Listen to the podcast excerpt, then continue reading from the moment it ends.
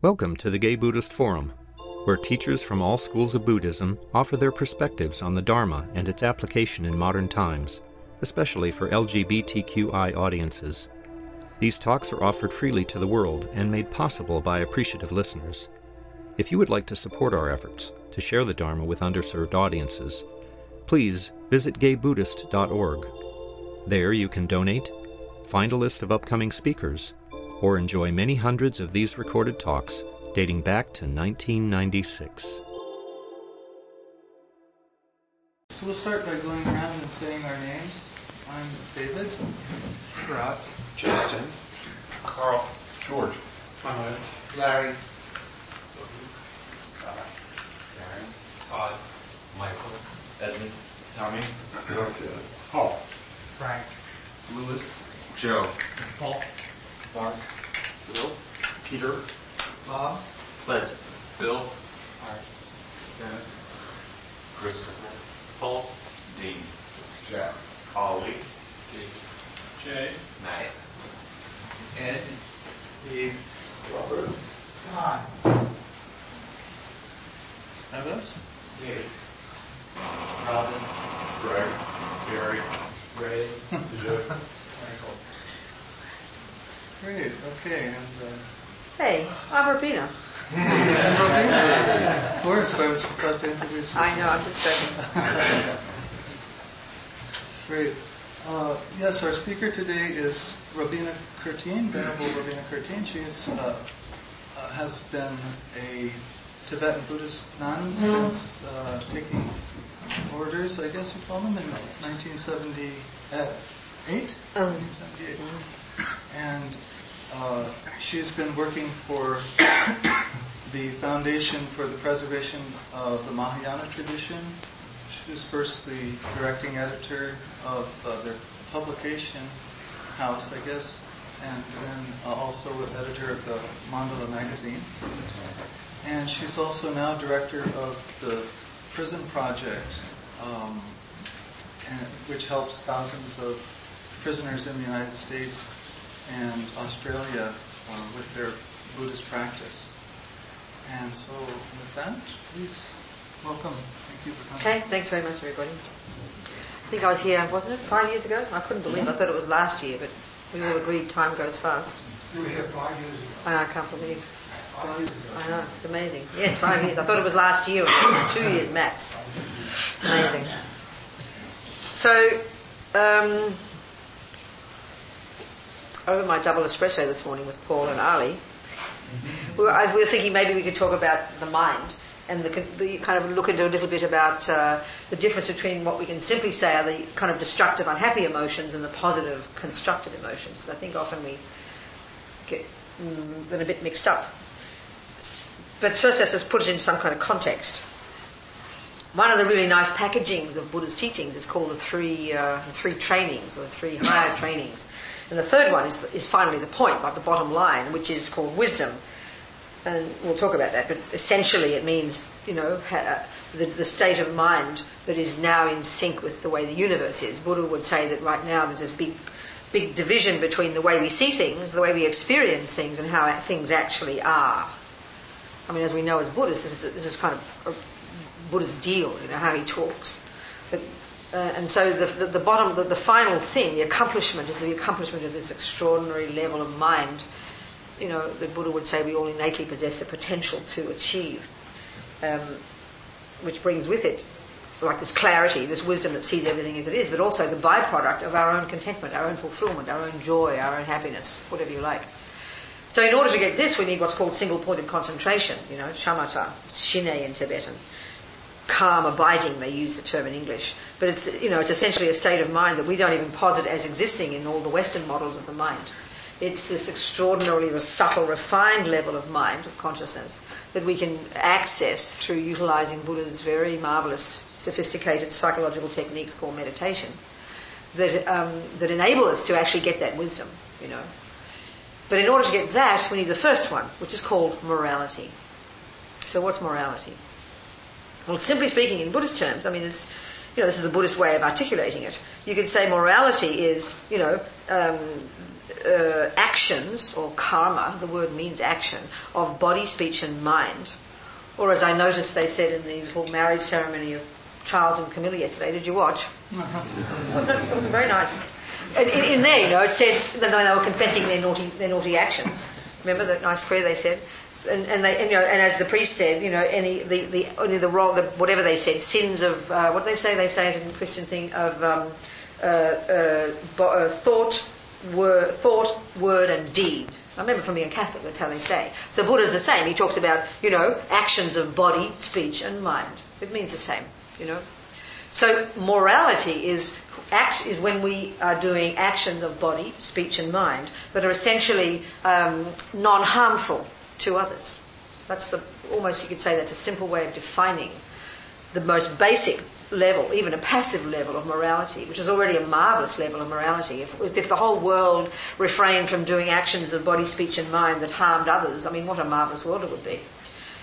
Then, of course, you know, you could you could add to that level of morality if, if you look at the, um, you know, from the Mahayana point of view, the, bird, the Buddha says a bird needs two wings. We've got the wisdom wing, which is all the work we would do um, on the mind to, you know, through you, in this one packaging, these three trainings, to develop that wisdom, to remove all the obscurations from the mind. Then the other wing is the compassion wing, which is so you know from the morality, from the point of view of the wisdom wing, is this refraining from harming others with you know with body, speech, and mind, which is what morality would mean. Then the, the, the proactive level of morality is actually doing positive actions of body, speech, and mind that benefit others. So these two ways of talking about morality. But let's look at even the most basic level, which is sort of like junior school, you know. The active one of benefiting is a bit like high school. We've got to get the junior school first. So let's look at this one of morality. Because let's, let's face it, most of us aren't probably going in this life be prepared or qualified to go off to the mountains to get, you know, single point of concentration in order to realize wisdom, to realize emptiness. Probably most in this life won't do that. And most of us, therefore, are, are very occupied at the level of the practice of morality, which itself is already marvelous level. It's, it's like the essential daily life of being a Buddhist, you know, or at least the daily life of being a decent human being, and maybe in our case, the tools we use are Buddha's tools. So let's look at morality. Well, one way of saying it, the very, the very first level, like, you know, before junior school even, you could say the first level of practicing morality is the morality of refraining from harming with our body and speech, with the actions and deeds, you know, wor- uh, words and deeds. Because let's face it, that's what impacts on others, isn't it? What, you know, the, the interface between others is, is, is our body and our speech. So there's a saying among some of the Tibetan practitioners, they say, when you're with others, you watch your body and your speech. When you're on your own, you can watch your mind. So as we all know, you know, Buddha would say that everything comes from the mind. Everything emanates from the mind, you know. I mean, if I, you know, punch him in the nose, we kind of can deduce there must be something in my mind that's that's expressing that punch. I mean, I wouldn't be feeling blissful in my mind, thinking, "Isn't he a marvelous person?" and how I love him, and then go punch you know, the fist expresses what's in the mind. So we can, it's fairly obvious. But I think because in our Western culture we're so we're not used to looking at the mind. We're not we don't even pay any credibility. We don't give any any credibility to the mind. We say, oh, it's only the mind, you know, as if somehow that's nothing. It's only actions that count. So I think so. One of our main problems, you know, I think in the West um, about our mind is that we don't even know how to see what's happening inside there, you know. But nevertheless, okay, the very first level of practice before we begin the marvelous job of being able to notice what's going on in our mind and learn to slowly develop its extraordinary potential, which is the real heart job of a Buddhist, we need to look at the body and speech one. But never, so I wanted to just, just to say that, but I want to talk about the mind. Because let's face it, if the body and speech, and I can see in my own life, you know, anger, for example, you know, there's a fairly volatile um, emotion that most of us have in one, to one degree or another. And I can see since a little girl, you know, that if I that, that it was so explosive, it was coming from here, the mind. But then it would because it was so explosive and so spontaneous, my body and speech were, you know, doing their thing all the time. So until I could begin to control my body and speech, like zip my lip and keep my hands to myself, no way did I have any opportunity to really notice the mind. Or forget about noticing it, but tr- no way did I have an opportunity to try and change it. It's impossible, you know. So the heart job, I think, of being a Buddhist is true. You can say it's the body and speech one. This is major, but the heart job is the mind. That's the, and that's I think the real distinctive characteristics of Buddha, Buddha's practices, Buddha's teachings, is his, you know, in my own, in my words, you know, his own kind of his marvelous, very sophisticated understanding of the mind. So maybe just to refresh us, you know, let's look at what the mind is and what the mind is not. So, okay, I, as you know, obviously I'm talking from the, you know, from my training in the Tibetan Buddhist tradition, which is the Mahayana, and which comes from the great monastic university tradition in India, you know, the great, um, in, in Nalanda Monastery. So, as you know, probably one of the emphasis in much, in many of the traditions in Tibet is is this monastic university tradition, where they study very deeply and extensively the philosophy and the psychology and the metaphysics of that have developed over the centuries as commentaries on the Buddha's teachings. So just personally, I find that very helpful approach as a basis for my practice, as a basis for the core practice of working on my mind. So let's look at what. So from this perspective, let's look at what the mind is. You know, I know in all the different traditions there are many, many different uh, um, discussions about this. So you know, given that you might be a Zen or something else, just this is from the, the way they talk in the you know the university, monastic university tradition in Tibet, coming from the Mahayana tradition in India. So, okay, in this, in this tradition, mind is used word, virtually synonymously with the word consciousness, which I think already from our Western perspective gives it a very nice flavour. You know, it, it shows that it's something more than merely the brain or the intellect, which is how we tend to use the word in the West. So that's the first thing. Secondly, and this is, you know, it's really crucial for us if we really want to see what Buddha's saying, that mind is not physical. Mind is not your brain. Anger doesn't is not, you know, depression, anger, these things. They, are, they can be hugely affected, impacted, which we can see from our experiences, by what goes on in the body. You know, we all know that if you go to the doctor and you say you've got depression, it gives you your serotonin, it calms the chemicals down, or whatever they say the imbalance is, and then you feel less depressed. So we can easily deduce from this, which is what the Western models of the mind do, that therefore depression is a chemical imbalance. But the Buddha, the Buddha's way of saying it would be that the depre- depression is, is, is in the mind, it's, a, it's the mind, and we'll look at it. It's, it's a series, it's, it's, it's, it's um, not physical, but it's obviously affected by the body because the body and mind work very interdependently, obviously, you know, in, intimately interconnected. So, you know, if you were to go to your Tibetan doctor, it'd be the same thing, or your Chinese doctor. They'd feel your pulses, they'd see you, you know, your wind energies are berserk, so they give you some little, some medic, you know, some herbal pills which you take, and over time it would calm the, the berserk wind energies down, which would then impact on your mind and make you less anxious. So mind and body are, in Buddhist terms, definitely are not the same entity, but clearly are interdependent, you know. And in, in one sense, certainly at the grosser level of the way the mind works, and this is again using a little kind of one approach from the from this tradition, that we've got, you know, at the grosser level of consciousness, which is the only level we usually uh, function at, is, which is the conceptual and the sensory, we can see that body and mind are inseparable. Just like, just like, you know, you can say the main cause of the apple tree is the apple seed, but you can hold an apple seed up here for 22 years. Well, honey, you won't get an apple tree. you understand my point? You need the earth and the water and the soil, but you would never make the mistake of thinking that, you know, what, therefore, the, uh, you know, the apple seed is the earth, the, is the soil, you know, the, the, only thing that's necessary, or that the, the, the water and the sun are the apple seed. They're not, you know, you've got to have the seed there. So the Buddhist one is the mind is like the seed. The mind is the main thing.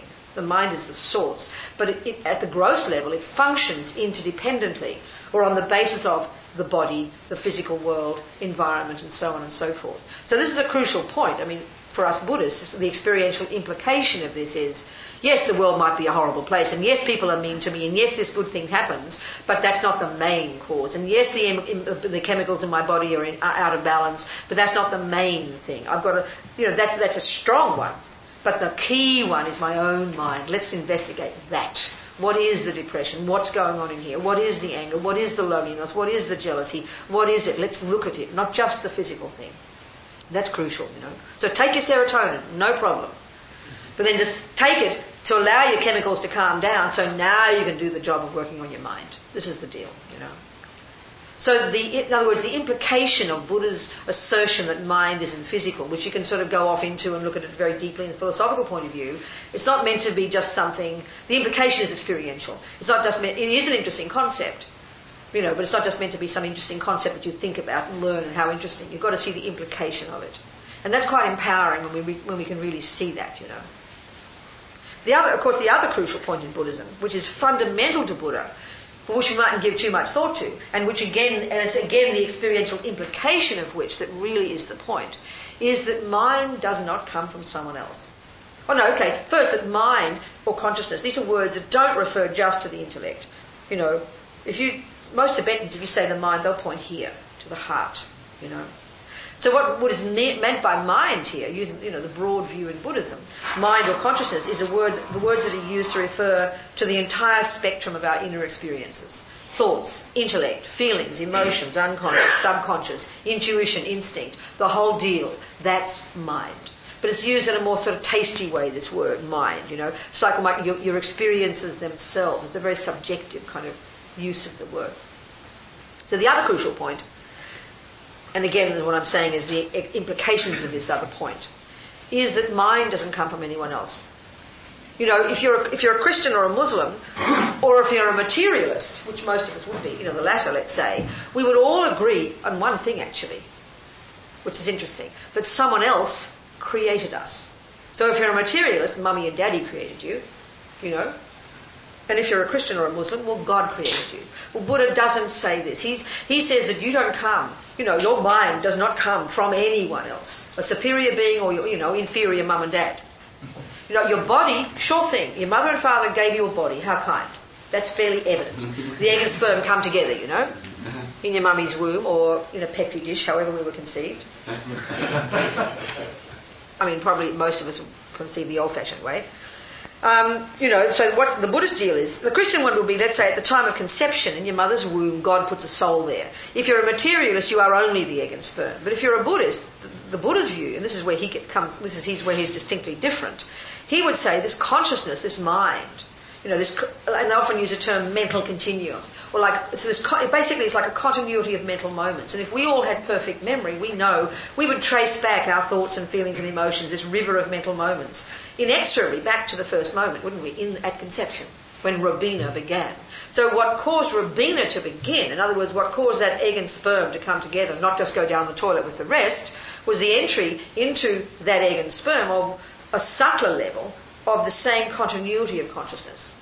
In other words, if you trace back the egg and sperm, you'd go back to, you'd end up in back in mummy's and daddy's bodies. But if you trace back your consciousness, all your thoughts, feelings, emotions, like as this river of mental moments, you'd, you'd go back to the previous moment before conception. Your consciousness was there.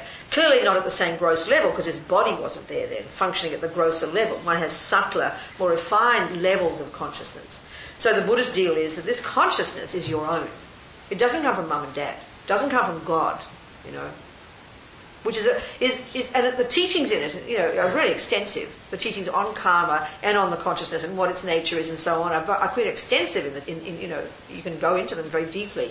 But again, the real point here from this, for me, which is most empowering, which is what gives us the power to know we can change our minds, is that it, my mind is mine. My anger is mine. My jealousy is mine. My depression is mine. Not even my body's. You know, doesn't come directly from the body. Does not come directly from mum and dad or God or someone else. You know, this is the real point. And of course, as we all know in our lives, this is the view we all instinctively hold. I didn't ask to get born. Excuse me. That's how we feel, isn't it? It's not my fault.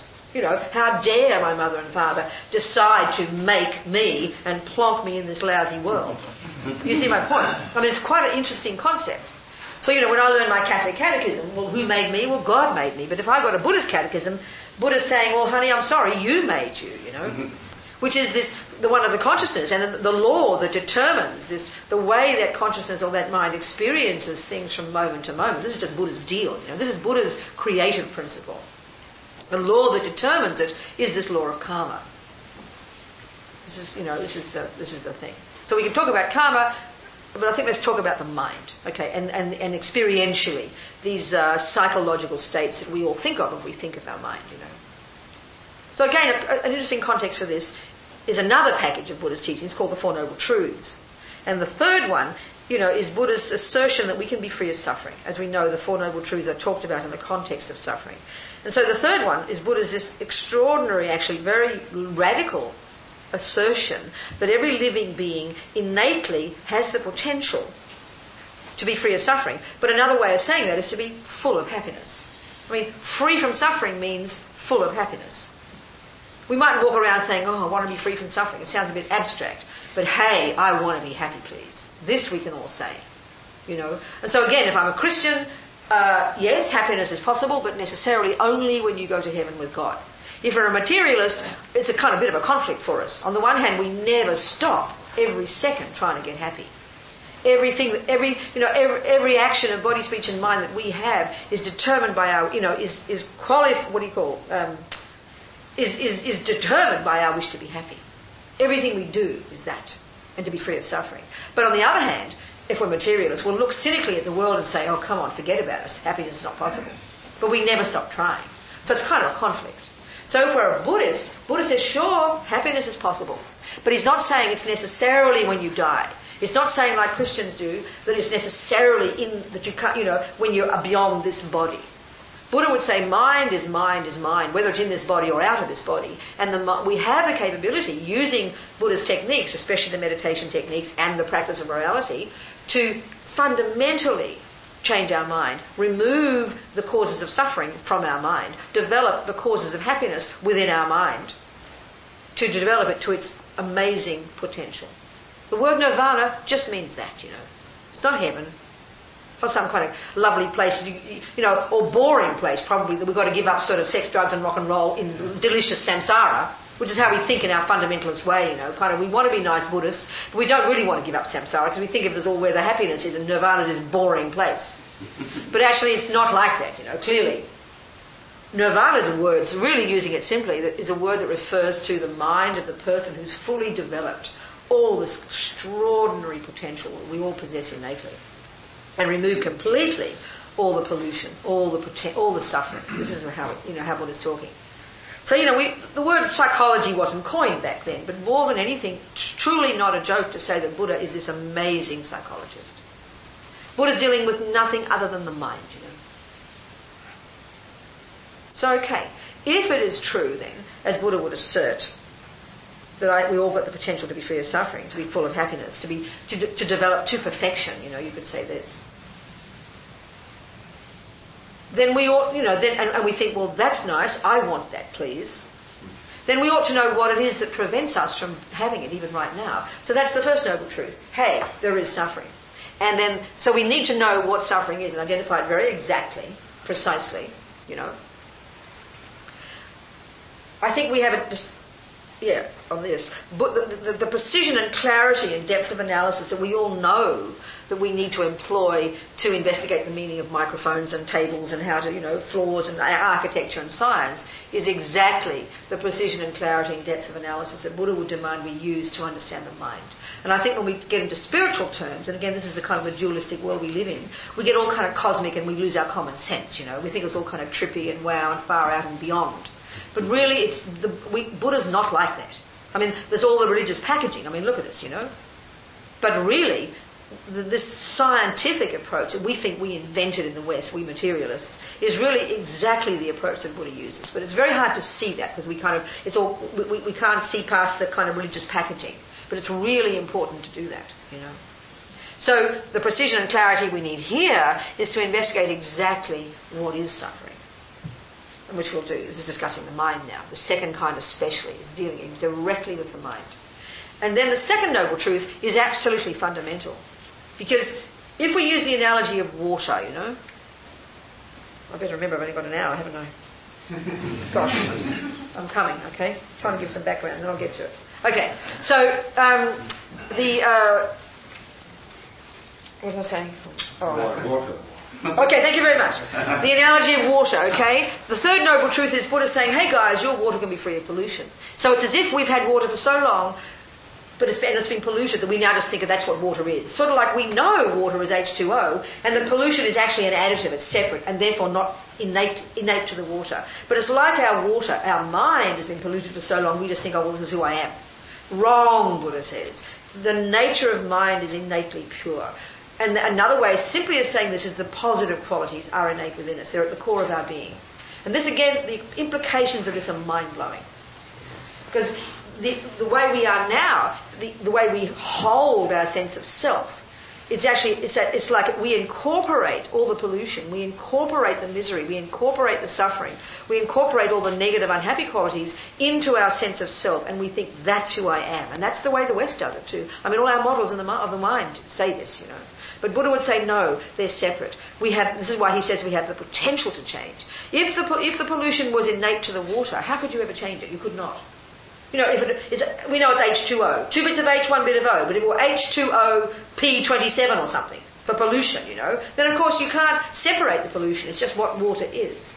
This is an important point. What the mind is, Buddha says, our own mind is innately pure, which simply means psychologically all the positive qualities. So, what is it that then that prevents us from being this marvelous person that we have the potential to be is the presence in the mind, this is, you know, of the pollution.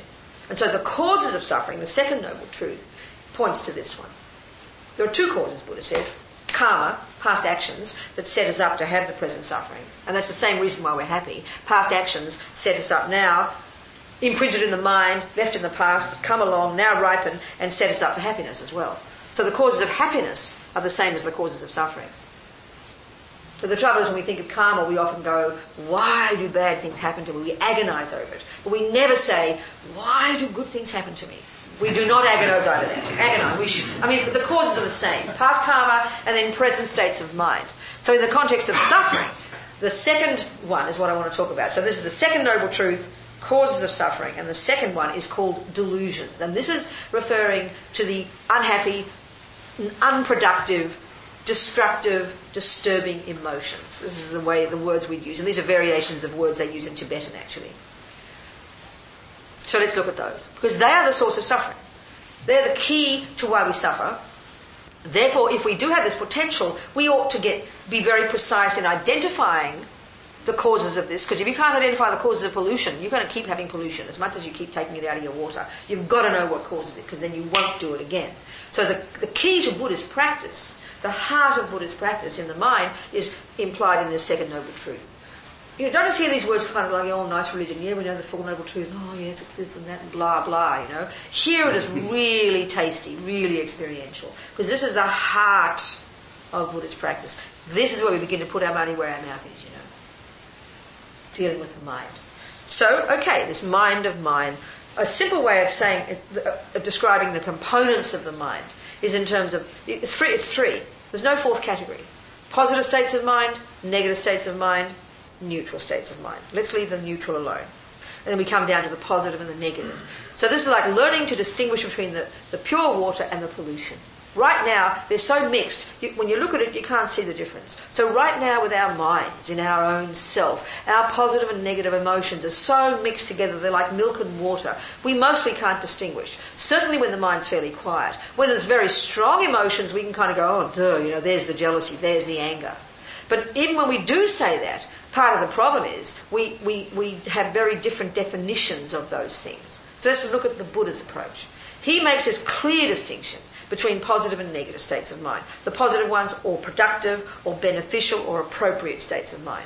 He says we need to, you know, recognize and distinguish those from the so-called negative, non-productive, painful, unhappy states of mind. Why? Not any moralistic reason. Buddha's not being moralistic, you know. There's no blame, kind of dualistic blame, victim mode in Buddhism. We all have that deep in the bones of our being. It's just the way ego works, ironically you know, it's just how we are, but he doesn't talk this way.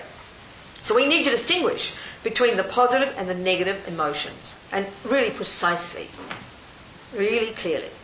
Because in our culture, you know, because we bring all this stuff into our persona and say, that's who we are innately, we're all born this way, what can we do? So we kind of throw our hands in the air and think, anger is natural, love is natural, we've all got a bit of both. As long as there's not too much anger, you're an okay human being.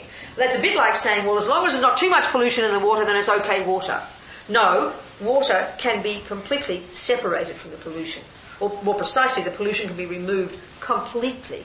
That's the radical point that Buddha's making. So it's important to hear this, you know. So that means if the cause of suffering, one of them is the, pre- is the state, is the presence in my own mind of unhappy states of mind, of emotions that do not come from mummy and daddy, that do not come from God, that are not at the core of my being, and are not mainly coming from the mean person out there who did that thing to me, then it really demands we have to own it ourselves, without guilt, without shame, but with great courage to learn to understand it on the basis of the real, of the wish and the confidence that, hey, I don't need this stuff. I can go beyond it. This is the point, you know. This is the point. This is the way of talking Buddha's whole thing in down to earth, ordinary, you know, present 21st century words. So then, what are these negative states of mind? Because they're the cause of my suffering. Well, you could say effectively, from the point of view of the presentation of the Four Noble Truths, effectively the main cause of suffering is called attachment. This word, you know, that we all throw around. Everybody uses it. It's a real. We hear it loud and clear when we hear Buddha talking. But oh my goodness, everybody in this room would have a different definition if we asked each of us to write it down now, because we haven't all been to you know attachment school. We've all been to numbers school, and if we all were asked what is seven, if we didn't know the meaning, we'd be embarrassed and we'd be quiet, right? But every one of us in this room would agree on the definition of seven, because we've all been to this. You know, we all know math is important, but we haven't learned how to define love, attachment, anger. Everybody has a different definition. And we just think, oh, that's cool. But I mean, no wonder we have confusion. You know, if you asked for seven apples and I gave you five, we'd be really confused with each other. But if I say I love you and you say you love me and we, th- we think we're agreeing, well, excuse me, we've both got a huge agenda, don't we, of what we mean, our own definitions, our own expectations, because of all the baggage we bring to that simple word, you know. And this is where the Buddha is so, is and it's, it's so clear. We need to be clear about these things. So you don't need to agree with Buddha's view. You can decide on Jung or Freud instead if you like. You're the boss, you know. Buddha's not asking us to believe what he says. And for me, in my own experience, this is the benefit of, you know, studying the, the texts and the teachings and the psychology because you can get some kind of real ground in what, what Buddha's meaning by those words. Not just say the words. Oh yeah, I've got to give up attachment, you know. So right now, when we use the word attachment, we mostly use it interchangeably with the word love, with the word happiness, with the word pleasure. So then when we hear Buddha say, sorry guys, you can't be happy unless you get rid of it, we go, oh, I've got to give up my heart, I've got to give up my happiness, as Lama Zopa says. Not true, you know. Love is not attachment. Happiness is not attachment. Pleasure is not attachment. So let's look at what are, what is attachment, and more broadly, what are the characteristics of these unhappy states of mind that we need to recognize in order to become happy, which is what we want. Not to mention, in order to benefit others, which is also what we want. So, okay, some, one of the characteristics of the unhappy states, of the negative states of mind, and this is indicated by another synonym in, in, in, psycho, in Buddhist psychology that they use in Tibetan, is the term simply disturbing emotion. Disturbing emotion. We, might, we mightn't use that word every day. Oh, I've got such a disturbing emotion today. We wouldn't say that. We'd say, I feel terrible, I feel paranoid or something, I feel depressed or whatever. We'd give a name to one of those disturbing emotions. But it's so obvious. One of the characteristics of these unhappy emotions, negative emotions, is that they are disturbing. Well, to whom? Well, to me. You see my point? When I have it, forget about the person I harm with it. That just by looking into my mind, if we're truly honest with ourselves, based on this genuine wish to develop my marvelous potential, not based on any kind of self hate, is I can't help but notice that when I'm angry, I am disturbed. I mean, it is so obvious, you know. But one, because we're convinced that anger is in my persona just naturally and I can't change it. Two, because I think mummy made me this way. And three, anyway, it's your fault. You see my point? And four, we think it's physical. There are four reasons why we think I can't change anger and why I wouldn't even want to change anger. Because we have all these wrong assumptions. This is what Buddha's saying. our minds, he says, are riddled with misconceptions, even simply about where the anger comes from. One, it's physical. Two, mummy did it. Three, it's my natural state. And four, it's your fault. Do you see my point here? they will prevent us from wanting to even look at the anger.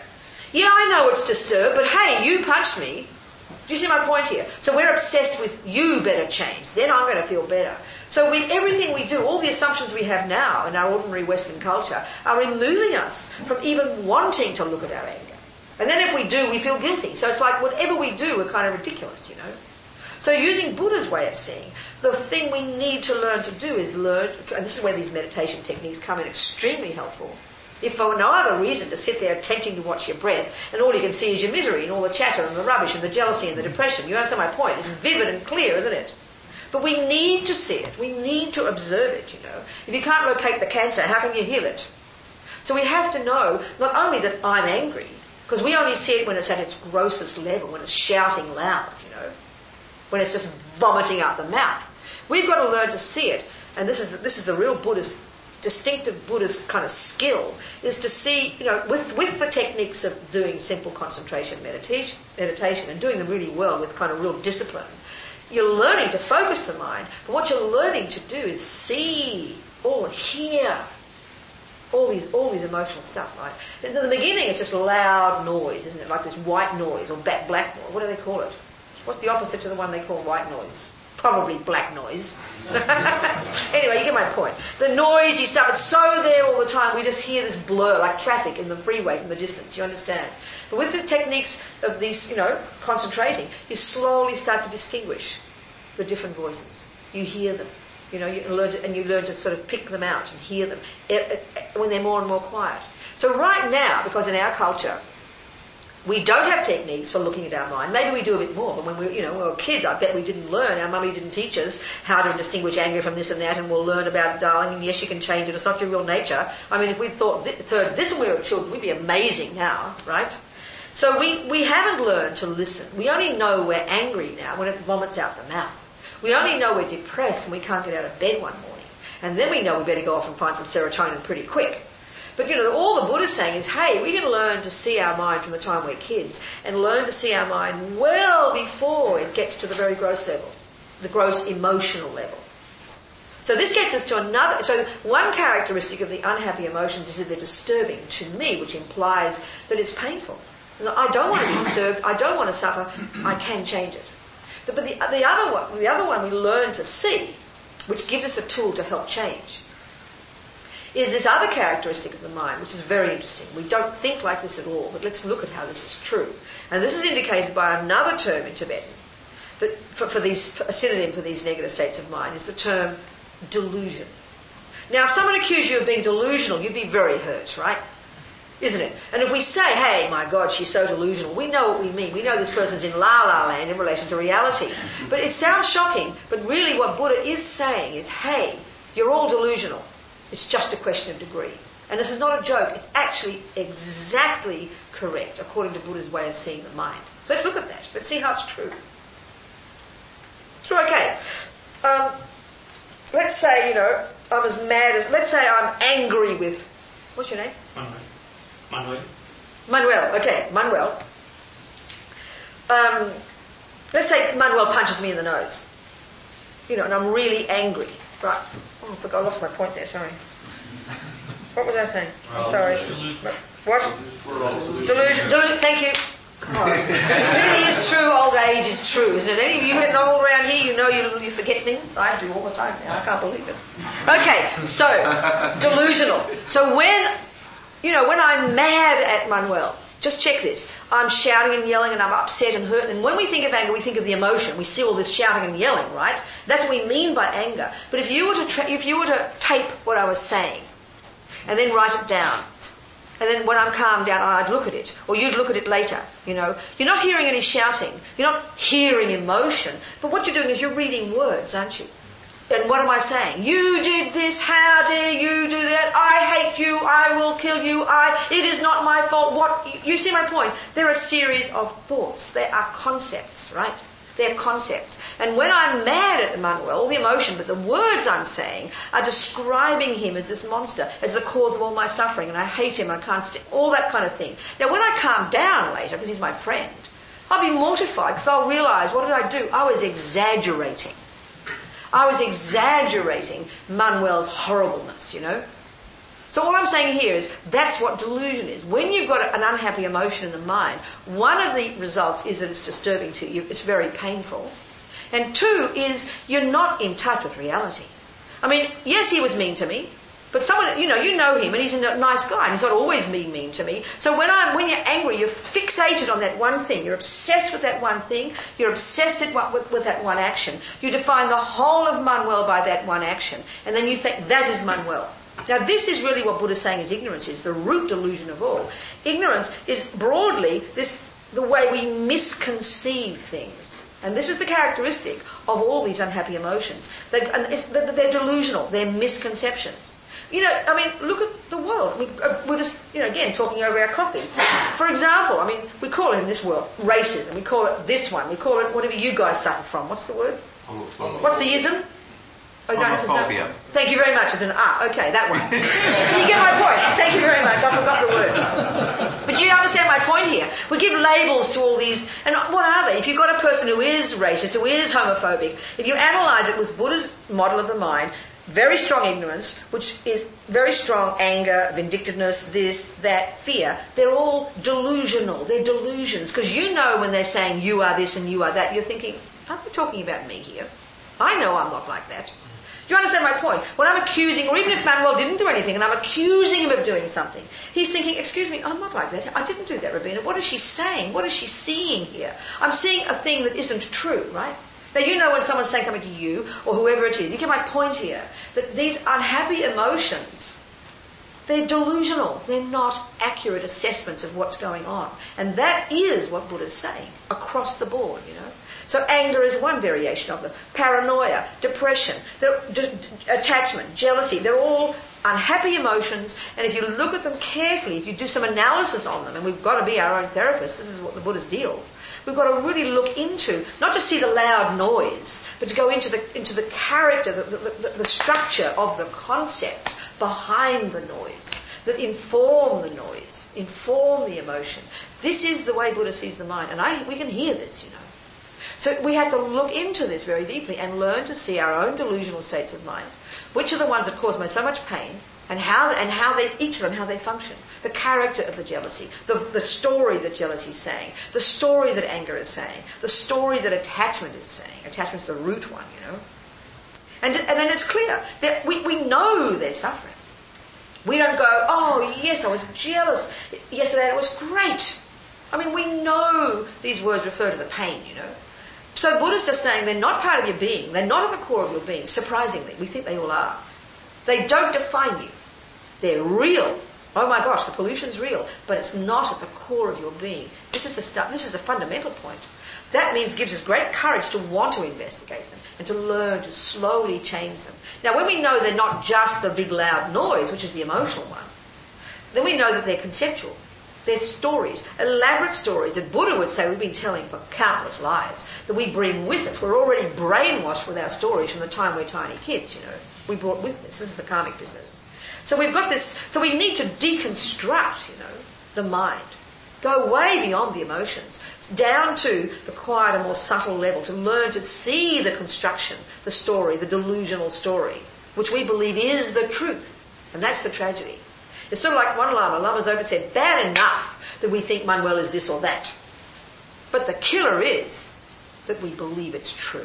Like the homophobic, like the racist, you know. No, you, no one can argue with them. They know they are right. You see my point here. But you know it's an elaborate conceptual construction that there's some, for whatever reason, they've made up and they're convinced they're right. That's what Buddha's saying we all do to one degree or another. Okay, all our delusions mightn't be institutionalized, called racist or homophobic, but they're all something ist, you know. We're our own ist. We've all got our own little delusional stuff, right? This is what Buddha's saying. So for our sake, which is the wisdom wing, and for the sake of others, which is the compassion wing, this is our job, you know. And of course, the, the major, the major, the biggest problem is, you know, let's say Manuel did harm me. No one can argue he didn't. You saw it. You all saw it. He punched me, let's say. So the, the usual logic we have is, of, of course I'm angry. Manuel punch me. Of course I'm suffering. That person, you know, call me a, whatever they call you. So it's true, the world is a shitty place. People do harmful things to each other. To us, there is no doubt. Buddha's not arguing with that. But what he is saying is this very empowering point. Yes, but I can change. I can suffer less by changing myself. And this is what I get so powerfully from people in prison. I cannot tell you. I think we talked about this last time I was here. We're dealing with, I mean, we get like two, three hundred letters a month now from so many people in prison. And we don't hear from the Martha Stewarts, believe me. You know?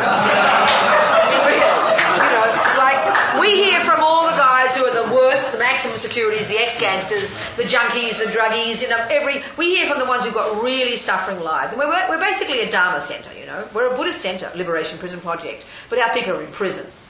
And, and, and they're, and the ones who, they're the kind of the ones who would never even hear the word Buddhism normally. It's kind of interesting actually.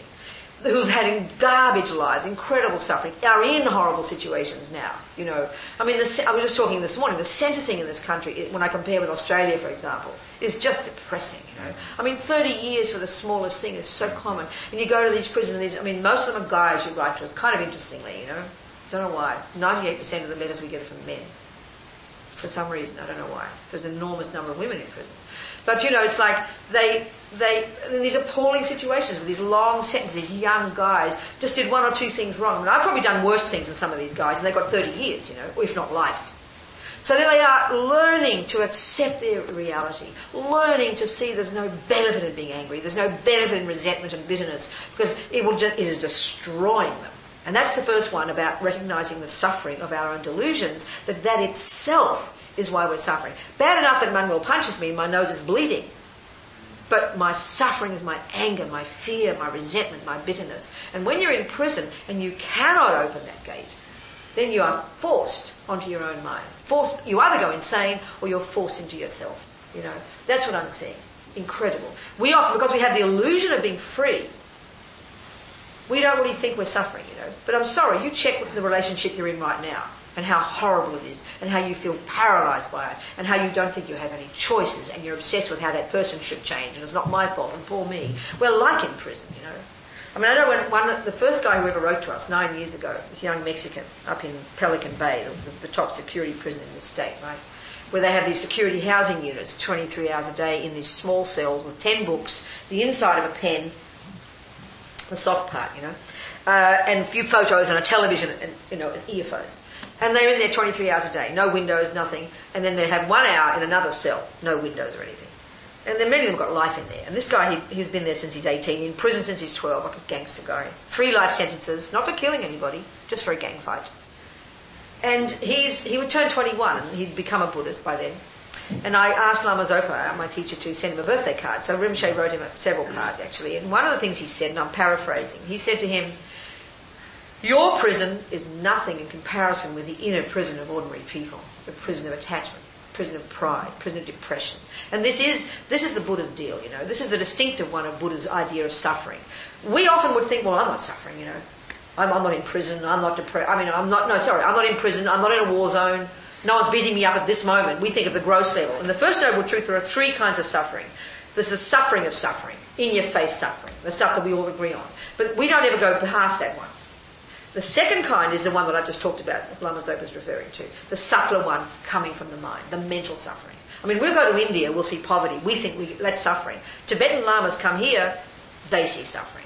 Because it's the mental one. Now, you guys know about this because it's in your face, right? right? Mainly coming from the outside world, right? You know, seeing you as a thing that you're not.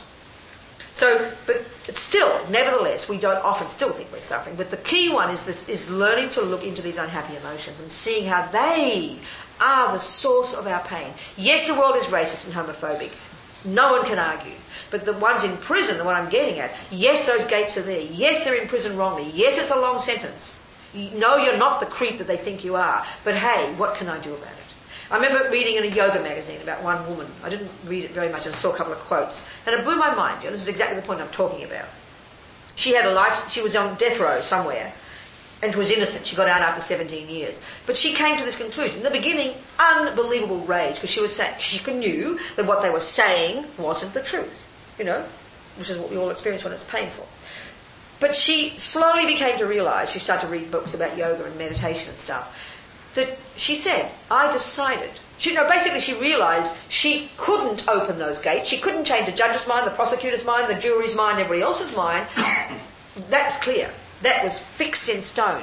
But she finally realised what she could change was her own mind. And that's the one that I'm seeing many people in prison because it's in their face, you know. They can change their mind. So she said, I decided I am not a prisoner, I am a monk. I am not in a cell, I'm in a cave. And she also, which I think is amazing, it shows her real self-respect, her, her dignity, she decided this practice was totally private. She didn't show it, you know. No one knew what she was doing. I mean, that shows an amazing human being, actually. But that's what I'm getting, variations of this. I mean, I'm not making them all like God, they're not, they're regular humans. But because when you're really up against it, we can all see this, when you're really back against the wall, you either go crazy or you start to look inside. And that's where that's the Buddhist one. That's a distinctive one. So it's until we really recognize we're suffering. This is why Buddhism talks about suffering. Until you know you're suffering, you won't bother going to the doctor, will you?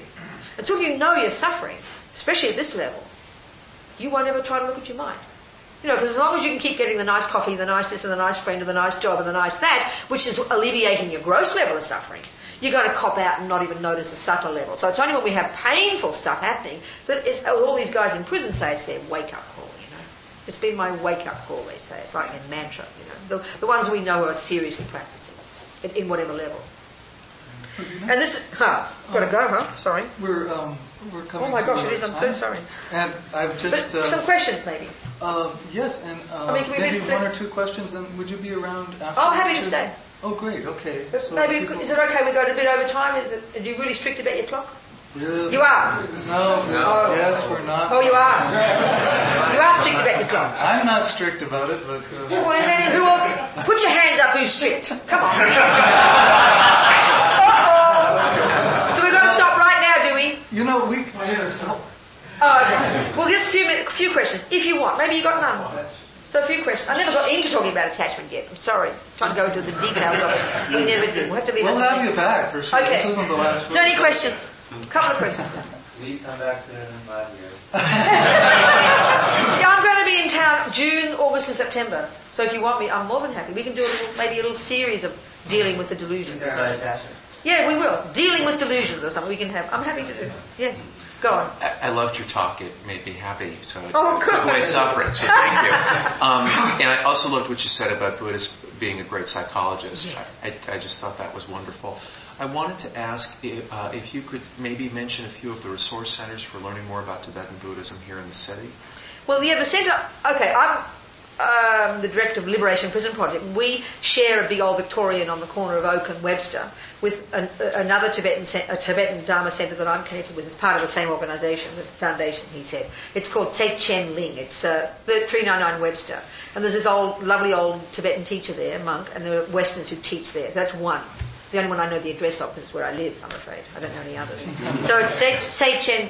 TS anyway, say TSE Chen Ling. Maybe we can write it down. Three nine nine Webster, and they have yeah they have classes two to three like Sunday mornings, two nights a week. There are teachings, and then there are teachings from Westerners as well. Oh, but that's one anyway. There's, I think there are definitely others in, in the city. Yeah.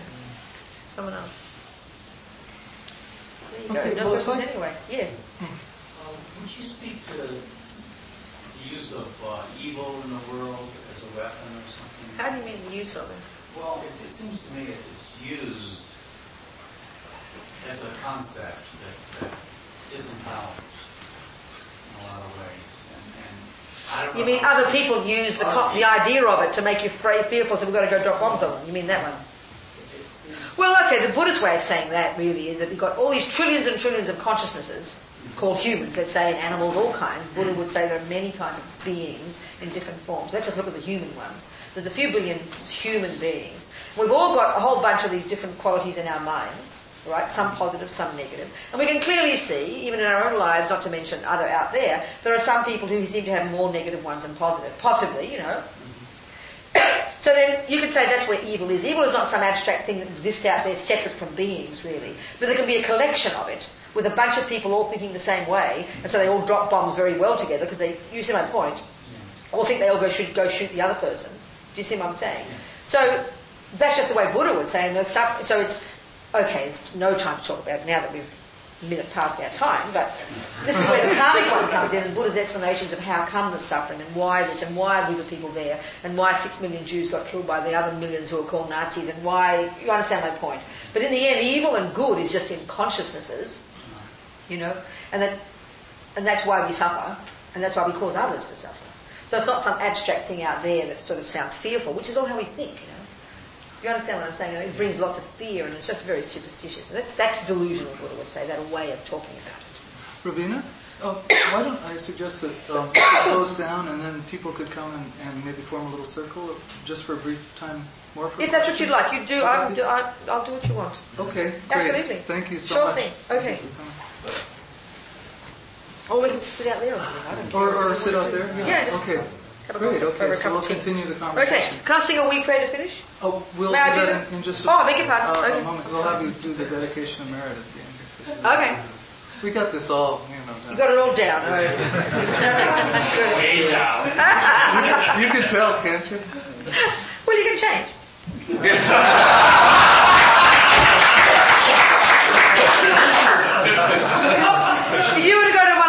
of teachings, you'd all go crazy. You go there at seven, he starts at nine, he'll finish at three in the morning.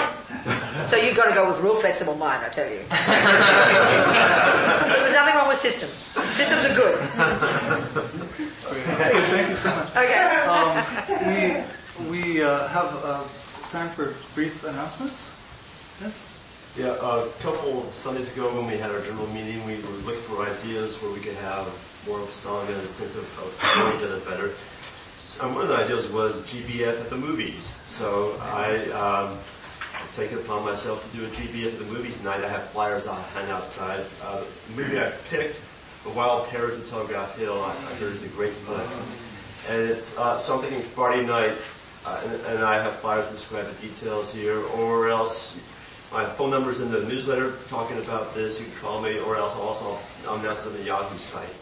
But anyway, I think it would be a fun way for us to get to know each other a little better and, and to socialize and see a nice movie. If you're interested, and please only take a flyer if you're interested, because I only have 13 flyers. Great, thank you. Um, I thought I saw Lee here. Lee, Yes. Do you want to announce it? So there's a GBF potluck tonight at my place, and all of you are welcome. We'll spread you out if you all come. Uh, and there are flyers outside. It's four and a half blocks up the hill on 17th Street in front of the Arco station. It's four and a half blocks up from Castro and Market. Uh, it's generally not too difficult to park around there, and people are invited at 6:30. And the flyer says we'll eat at seven, but we'll eat whenever we eat.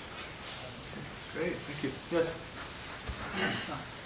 My name is Don Weaver, and I, for those of you who don't, you know, I am the coordinator of outreach to business uh, for the fellowship. And I have 40 letters, Wonderful. Wow. which we have enough. Amazing. Um, And so, uh, keeping with our custom, uh, I'm hoping that, that that we'll have a mail opening party outside. That's what we do. Fantastic. uh, Once a month. Brilliant. A number of people sit down, we all read the letters. So good. And then figure out how we're going to respond. Well, may I just say to you that we are very, very happy to support you with books. We've got like a, a stock of like 280 titles, and we're very, we like to be generous with books. So you, absolutely, any time. I have referred people to you. Good. Never, never directly contacted. Good. All right. we cooperate with us. Yes. I have met Ms. Bodie. is that her name? Beatty, Kate, Tova. That's right. She, yeah, that's used, yeah, that's right. She used to work at the AIDS hospice. I have met. That's right.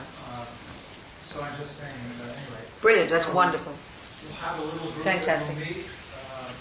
That will meet, maybe about 12, 15, 12, 20, and be able to divide this up so that we can share Great. responsibilities. Very good. Uh, I do want to say that um, I have, uh, we send through the prisoners very, um, very often when they want to see what we're about, or those letters.